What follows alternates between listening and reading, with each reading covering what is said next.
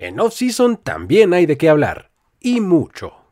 Durante este periodo estaremos hablando de los temas imperdibles de la semana en nuestro clásico conteo de 10 puntos.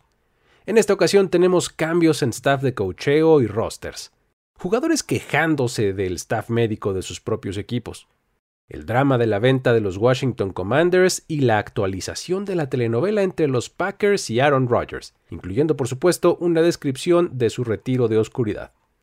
Mi nombre es Luis Obregón y te doy la bienvenida a la NFL en 10. Comenzamos. Comienza la cuenta regresiva para el podcast que resume la acción de tu fin de semana NFL. La NFL en 10. La NFL en 10. Con Luis Obregón. Número 10. La reestructura defensiva de los Rams. Solo un año después de haber ganado el Super Bowl 56 y tener una pésima temporada 2022, parece que este equipo está comenzando a realizar cambios tangibles. Dos de ellos salieron a la luz durante la última semana. Por un lado está el fuerte rumor de que su corner estrella Jalen Ramsey será cambiado. Y por otro está el reporte de que el linebacker Bobby Wagner será cortado. Estos son dos movimientos que le cambiarían la cara de forma importante al equipo del lado defensivo del balón. Lo de Ramsey comenzó el fin de semana pasado, cuando él mismo citó un tuit en el que se sugería que el equipo lo cortaría este offseason, en el que decía algo como Les puedo prometer que no me cortarán. Ahora, ¿intercambiarme? Probablemente. Sin embargo, esto no duró mucho en línea, ya que el jugador no tardó en borrarlo y cambiarlo por una declaración que decía 100% de probabilidad que no me cortarán. Que Dios los bendiga. Es muy probable que Ramsey esté diciendo esto debido a que sabe que en caso de que los Rams lo corten, solamente estarían ahorrándose unos 600 mil dólares contra el tope salarial, mientras que un intercambio sacaría el contrato completamente de los libros del equipo y les daría una compensación en selecciones de draft, una especie que parece que se empeñaron en ahuyentar en los últimos años de su ecosistema. En cuanto a Wagner, los reportes son mucho más claros.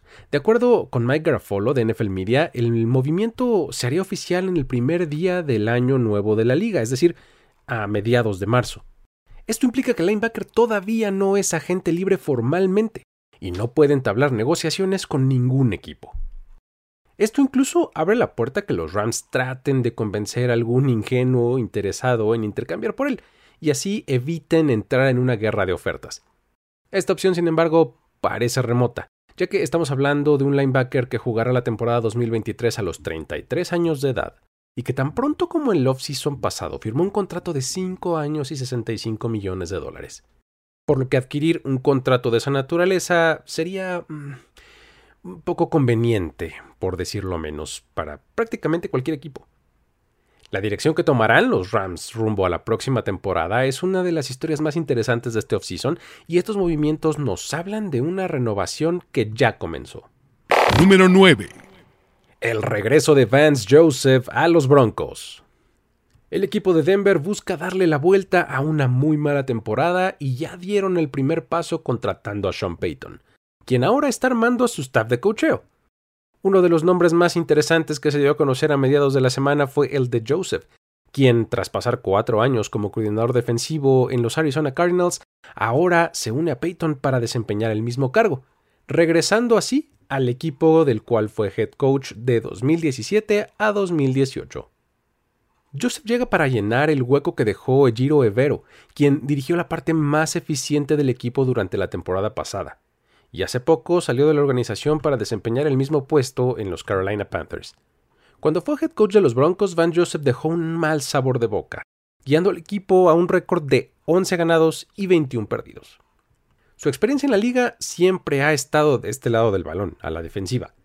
En 2005 fue entrenador de la secundaria en los 49ers, luego lo fue en los Texans entre 2011 y 2013 y finalmente en los Bengals en 2014 y 2015. Todo esto antes de ser promovido como coordinador defensivo de los Dolphins en 2016, para de ahí ya entonces dar el salto que después lo llevaría a dirigir a los Broncos. Cuando estuvo al frente de los Cardinals los últimos cuatro años, su trabajo fue mediano, por decirlo menos. En 2020 y 2021 tuvo una defensiva por encima del promedio en términos de yardas y puntos permitidos. pero en su primer y último año estuvo entre las peores de la liga. Fue bastante malo. Ahora hereda un roster con muchísimo talento en los Broncos, por lo que no tiene pretexto para por lo menos mantener el nivel que este equipo tenía en 2022 de ese lado del balón. Número 8. Nuevas formas de caer para tu Atago Bailoa. Eh, y no digo esto en forma simbólica para hablar de sus derrotas. Me refiero a caídas literales, a la manera en la que su cuerpo golpea el piso. Tras una temporada en la que sufrió presumiblemente hasta tres conmociones, porque su cabeza se estrelló contra el campo de juego al recibir una tacleada, ahora está buscando cómo tratar de evitar esta situación, al grado que ha incorporado elementos de judo en su entrenamiento, buscando protegerse al máximo para continuar con su carrera en la NFL reduciendo el riesgo por lo menos en ese sentido. Pero ¿cómo fue que llegamos al judo? Resulta que en diciembre, el ex judoka olímpico estadounidense Jason Morris se comunicó con PFT, o sea, Pro Football Talk, para sugerir que Tua debería probar practicando esta arte marcial. Al parecer la sugerencia fue bien recibida por parte del quarterback de los Dolphins y ahora comentó en entrevista que incorporará entrenamientos de esta disciplina un día a la semana, los viernes para ser precisos, buscando que su cabeza no golpee el campo de juego cuando caiga al piso dijo que buscaría comprender su cuerpo para ayudarse a sí mismo y pues que ha reunido toda la información necesaria para seguir adelante con su carrera, una decisión que tomó en conjunto con su esposa y con su familia. Dijo también estar consciente de los riesgos que conlleva este deporte al ser uno muy físico y por ello está tomando estas precauciones. Mucho se mencionó cuando se atravesaba por esta crisis que Tua debería haber considerado la posibilidad incluso de retirarse del todo del fútbol, Ahora los Dolphins se acercan al momento en el que deberán tomar una decisión con respecto al jugador, ya que desde este offseason es posible que le otorguen ya una extensión de contrato o en su defecto que ejerzan la opción de quinto año, que es posible por ser una selección de primera ronda del draft de 2020. Número 7. El posible reemplazo de Dak Prescott. Todo lo que suene a Dallas Cowboys genera revuelo.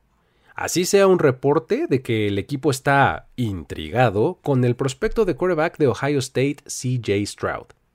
Esto resultó ser gasolina para que mucho se escribiera y se hablara sobre cómo este sería el reemplazo de Prescott.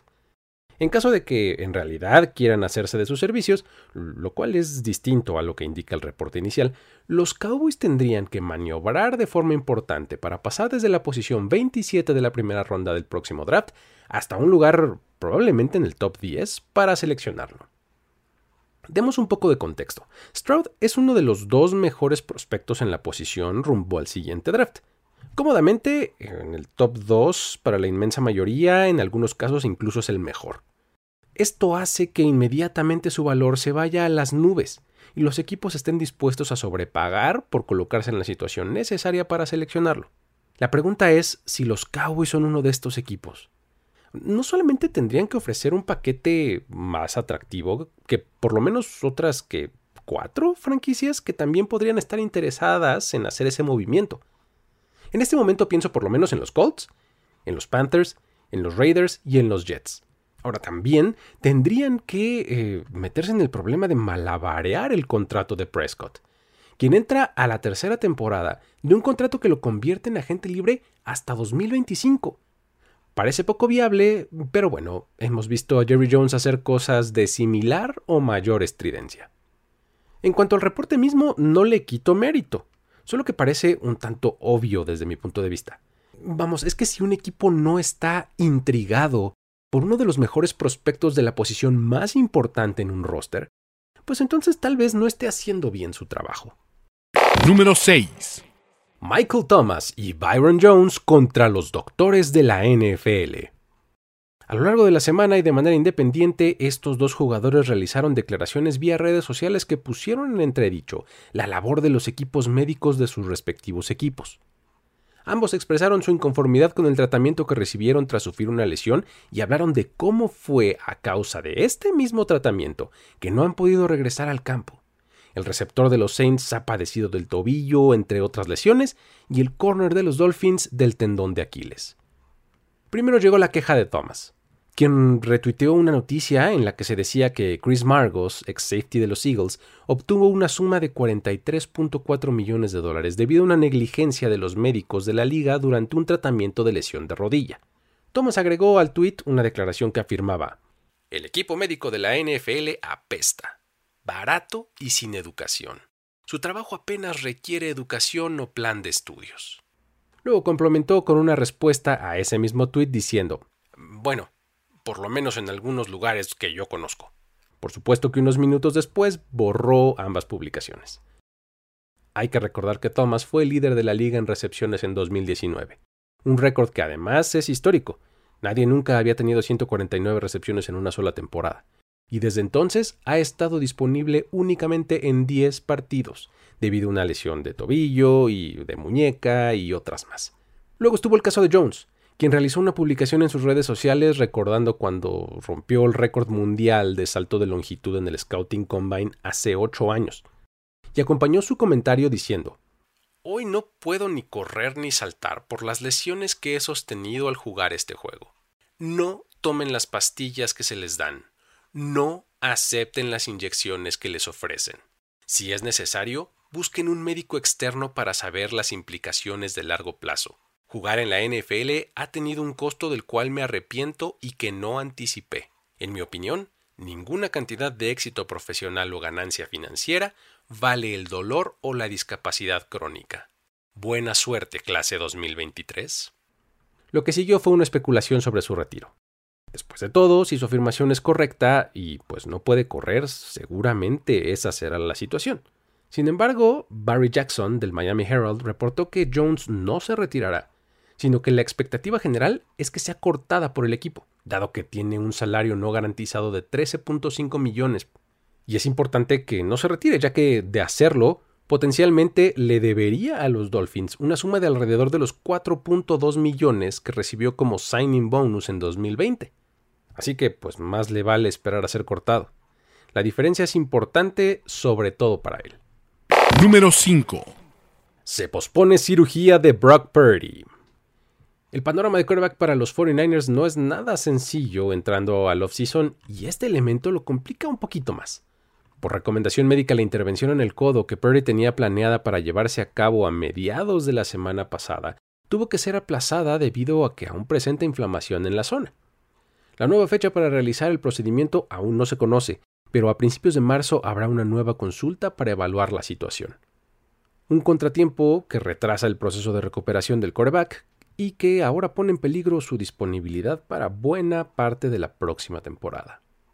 Tom Pelissero de NFL Media reportó que la recomendación vino por parte del Dr. Keith Masert, médico de los Texas Rangers de la MLB, quien realizará el procedimiento, pues debido a que pues es bastante parecida a la lesión con las que presentan los jugadores de béisbol. Se trata de un procedimiento para reparar el ligamento colateral cubital, el cual consta de colocar un aparato ortopédico interno con tornillos y suturas que pues estabilizan justamente este ligamento. Este procedimiento implica un tiempo total de recuperación de seis meses, pero le permite al jugador comenzar a lanzar dentro de tres, con recuperación gradual. Sin embargo, ahora las complicaciones han hecho que se presente la posibilidad de realizar un procedimiento híbrido, que implica un proceso de recuperación todavía más largo. De acuerdo con el doctor Nirav Pandaya, profesor asociado del Departamento de Cirugía Ortopédica de la Universidad de California, Cualquier grado de inflamación dentro de una articulación que deba someterse a un procedimiento de reparación o de reconstrucción, especialmente en uno tan pequeño como el codo, aumenta el riesgo de una infección, rigidez postoperatoria y problemas nerviosos. Por ende, esperar retrocede el cronograma de rehabilitación, pero es mejor a largo plazo. Ahora, no es como que los 49ers estuvieran contando con Purdy para el inicio de la temporada. De cualquier manera, se sabía que esto podía pasar, pero pues tenerlo en las primeras semanas es algo que sin duda preferirían. Por el momento todo indica que será Trey Lance el encargado de llevar la ofensiva a buen puerto, salvo que el resto del offseason presente algún cambio inesperado. Número 4. Jeff Bezos y los Commanders. El multimillonario de altísimo perfil ha sido mencionado una y otra vez cuando se habla de un potencial nuevo dueño para la franquicia de Washington. Sin embargo, hasta hace un par de semanas todo venía de los medios y de los fans. Pero ahora las cosas han cambiado, ya que por un lado, él ha contratado a la firma Allen Company, una firma de inversiones encargada de cerrar el trato que recientemente se dio entre los Denver Broncos y la familia Walton Penner. Mientras que por otro lado, existen los reportes que indican que se le ha informado que está fuera del todo del proceso. Si los Commanders cambian o no de dueño en el corto plazo, y en caso de que esto se concrete, quién sea el nuevo miembro de la fraternidad llamada NFL, será un caso digno de tenernos completamente atentos durante los siguientes meses. El asunto es que Besos tiene mucho sentido como un potencial comprador, no solo por lo obvio que pues es el hecho de que pues es la tercera persona más rica del mundo, sino también porque pues vive en la ciudad de Washington DC y es el dueño de empresas como Amazon y como el Washington Post. Las primeras ofertas llegaron en diciembre del año pasado para adquirir a los Commanders, y el reporte de los montos está por todos lados. Algunos indican que estaban cómodamente por encima de los 7 mil millones de dólares. Otros dijeron que el monto máximo era de 6.3, mientras que otros más dijeron que se quedaron incluso cortos de llegar a los 6. El reporte de la contratación de Allen Company fue publicado precisamente en el Washington Post. Sin embargo, al día siguiente, el New York Post reportó que probablemente Snyder ni siquiera vendería la franquicia y que además Besos estaba vetado para realizar una oferta. Un día más adelante, The Athletic reportó que Bank of America, quien está a cargo de la venta, le informó a Besos que está fuera del proceso, algo que además, según ellos, ha sido del conocimiento del potencial comprador desde hace meses. Toda esta confusión y complicación probablemente termine por darle a Snyder exactamente lo que él quiere, un pretexto para no vender. Que Daniel Snyder deje de ser el dueño de los Washington Commanders es algo que habrá que ver para creer. Número 3. Quarterback, la nueva serie de Netflix. Esta semana nos enteramos que en el verano llegará a las pantallas de streaming una serie documental que nos dejará ver a detalle cómo vivieron la temporada 2022 tres quarterbacks, tanto dentro como fuera del campo. Patrick Mahomes, Kirk Cousins y Marcus Mariota serán los protagonistas. Tras el éxito de productos como Drive to Survive, que atrajo una gran cantidad de nuevos aficionados a la Fórmula 1, Parece ser que Netflix está tratando de replicar la fórmula de acercar al público a un deporte de nicho contando las historias de sus protagonistas. Ya lo hicieron también con Breakpoint, que lleva a la audiencia a los tours de tenis femeniles y también con Full Swing, que retrata las vivencias de los golfistas. Por lo que ahora es el turno del fútbol. El tener además tres protagonistas con caminos y resultados tan distintos a lo largo de la temporada 2022 será por demás interesante a nivel narrativo y sinceramente no puedo esperar a que ya esté disponible. Ahora, vamos al lado del negocio. Comencemos por mencionar que 2PM, eh, la casa productora recién formada de Patrick Mahomes, está involucrada con la creación de este producto. Esto en conjunto con la ahora ya famosa Omaha Productions, que es propiedad de Peyton Manning. Desde el lado de la NFL, esta es una señal también muy clara de cómo está tomando acciones para llegar a nuevas audiencias. Con un producto como este se captura la atención de un público que no necesariamente va a ver todos los partidos de una temporada, pero que a partir de consumir este documental estará expuesto a su producto y se podrá relacionar con él de una manera un poco más sencilla. Contar con una buena narrativa va a ser clave para que a partir de ahí dar el siguiente paso de engagement sea más sencillo. Finalmente está el lado de Netflix, quien en varias ocasiones se ha negado a adquirir derechos de transmisión de deportes en vivo, pero que ha elegido un camino distinto, uno que se centra en las historias que deja el deporte alrededor de donde éste se practica, uno que por lo menos para mí es súper interesante. Número 2. Aaron Rodgers y su relación con los Packers. No era para menos aquella afirmación que se hacía el año pasado cuando se describía al todavía quarterback de los Packers como a complicated fella, es decir, un tipo complicado. Y es que tan solo en el primer mes de la season ya han ido y venido las complicaciones, y no solo por parte del jugador, sino también del equipo. Han habido reportes que indican que el equipo le ha dado la vuelta a la página e irán con Jordan Love hacia adelante. Otros que dicen que estarían felices de que volviera. Todo esto mientras Rogers entró a un retiro de oscuridad, un aislamiento en el que consideraría sus opciones y tomaría una decisión sobre su futuro, uno del cual además ya salió, y todavía no conocemos sus conclusiones. En los siguientes días, o tal vez semanas, estaremos escuchando mucho más al respecto. Primero estuvo el reporte de Bob McGinn, un reportero que ha cubierto los Packers por unos 38 años, y citó una fuente de primera mano que dijo que el equipo había terminado con Rodgers, que no volvería, que estaban disgustados con él y que se moverían a lo que sigue confiando en Jordan Love. Señaló que incluso si Rodgers decidiera volver, lo haría como suplente de Love. De hecho, en este reporte incluso mencionó cómo el front office tiene la percepción de que Rodgers ya no trabaja duro y que se presentó a la temporada 2022 eh, no necesariamente en la mejor condición física posible. Más adelante en la semana llegó Tom Pelicero de NFL Media, quien dijo exactamente lo contrario a McGinn. Él enfatizó que la organización sí quería a Rodgers de vuelta, siempre que estuviera completamente convencido. Dijo que sostuvieron buenas pláticas después de la temporada y sobre el reporte de McGinn, afirmó que pues a él nadie le había dicho que estuviera disgustado con Rodgers. Mientras los dimes y diretes iban y venían, Rodgers se embarcaba en un retiro de oscuridad. Una visita que planeó durante los últimos cuatro meses de acuerdo con el propio dueño de Sky Cave. ESPN reportó que para finales de la semana el proceso ya había terminado y obtuvieron información de Scott Berman, el dueño de esta instalación llamada Sky Cave que ya les mencionaba. Las instalaciones de cientos de acres boscosos están ubicadas al sur de Oregon y fue allí donde el coreback llevó a cabo su retiro. Berman comentó que la habitación donde Rogers pasó tiempo es una estructura pequeña, prácticamente subterránea, de aproximadamente 28 metros cuadrados de espacio, sin luz, con una cama tamaño matrimonial, un baño y un tapete de meditación en el suelo.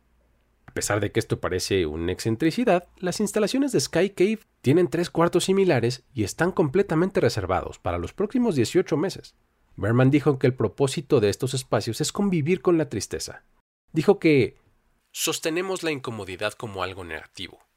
Hay una estructura tan dura que la incomodidad es mala. Cuando alguien se siente incómodo, usa su teléfono, camina, come, realiza actividades sanas, hay millones de cosas que la gente hace para evitar la incomodidad. Si alguien está triste, en nuestra cultura es como vamos a arreglarlo. No hay una exploración genuina de por qué estás triste. ¿Qué pasa si incluyes la tristeza? Descansas con la tristeza y estás con ella, sin tratar de cambiarla. ¿Qué sucede a partir de ahí? Este es un aspecto único del retiro de oscuridad. Antes de entrar a su retiro, Rogers comentó en The Pat McAfee Show que después de esta experiencia esperaba tener una mejor idea de dónde estaba en su vida, lo cual le permitiría decidir si deseaba retirarse o jugar la temporada entera en 2023. Y de hacerlo, pues en qué equipo sería. Nos queda esperar para conocer la decisión, recordando que esto es algo bilateral, que incluye no solamente lo que quiere el jugador, sino también lo que quiere el equipo, por supuesto contemplando lo que cada uno de ellos está dispuesto a dar. En este momento, ambas partes tienen sus herramientas de negociación. Número 1. Los temas a seguir para esta semana. Durante los siguientes días más vale estar pendientes de algunas de las cosas que darán mucho de qué hablar alrededor de la liga. La primera es el Scouting Combine de la NFL. La mayor entrevista de trabajo en las vidas de cientos de prospectos colegiales tendrá lugar del 28 de febrero al 6 de marzo en Indianápolis, una parte importante del proceso de evaluación rumbo al draft 2023. Y también está la reunión de dueños. Habrá que estar atentos a posibles acuerdos que impacten en el juego, específicamente la regla de rudeza al pasador, la cual eh, causó mucha polémica durante la temporada y podría ser puesta sobre la mesa para discusión para determinar si es que se convierte o no en un castigo revisable. La NFL en 10. Hasta aquí llegamos con este conteo. Para más piezas de contenido con diversos ángulos sobre todo lo que rodea la liga, te recomiendo visitar nfl.com diagonal mundo, el sitio oficial de la NFL en español. También sigue las redes sociales de Mundo NFL para estar al día con lo último en información. Suscríbete al canal de Mundo NFL en YouTube y por supuesto al feed de este podcast en la plataforma de tu preferencia para que no te pierdas ni un solo episodio. Yo soy Luis Obregón y a título personal me puedes seguir en redes sociales como arroba el buen Luigi. Me despido de este episodio de la NFL en 10. Hasta la próxima. Ya eres parte de la conversación NFL de esta semana. La NFL en 10. La NFL en 10. Conductor y productor ejecutivo Luis Obregón. Voz en off y diseño de audio Antonio Sempere. una producción de primero y diez para NFL. La NFL en 10. Step into the world of power, loyalty, and luck. I'm gonna make him an offer he can't refuse. With family, cannolis, and spins mean everything. Now, you wanna get mixed up in the family business. Introducing The Godfather at ChumbaCasino.com. Test your luck in the shadowy world of The Godfather slot. Someday, I will call upon you to do a service for me. Play The Godfather now at ChumbaCasino.com. Welcome to the family. No purchase necessary. VGW Group. Void where prohibited by law. 18 plus. Terms and conditions apply.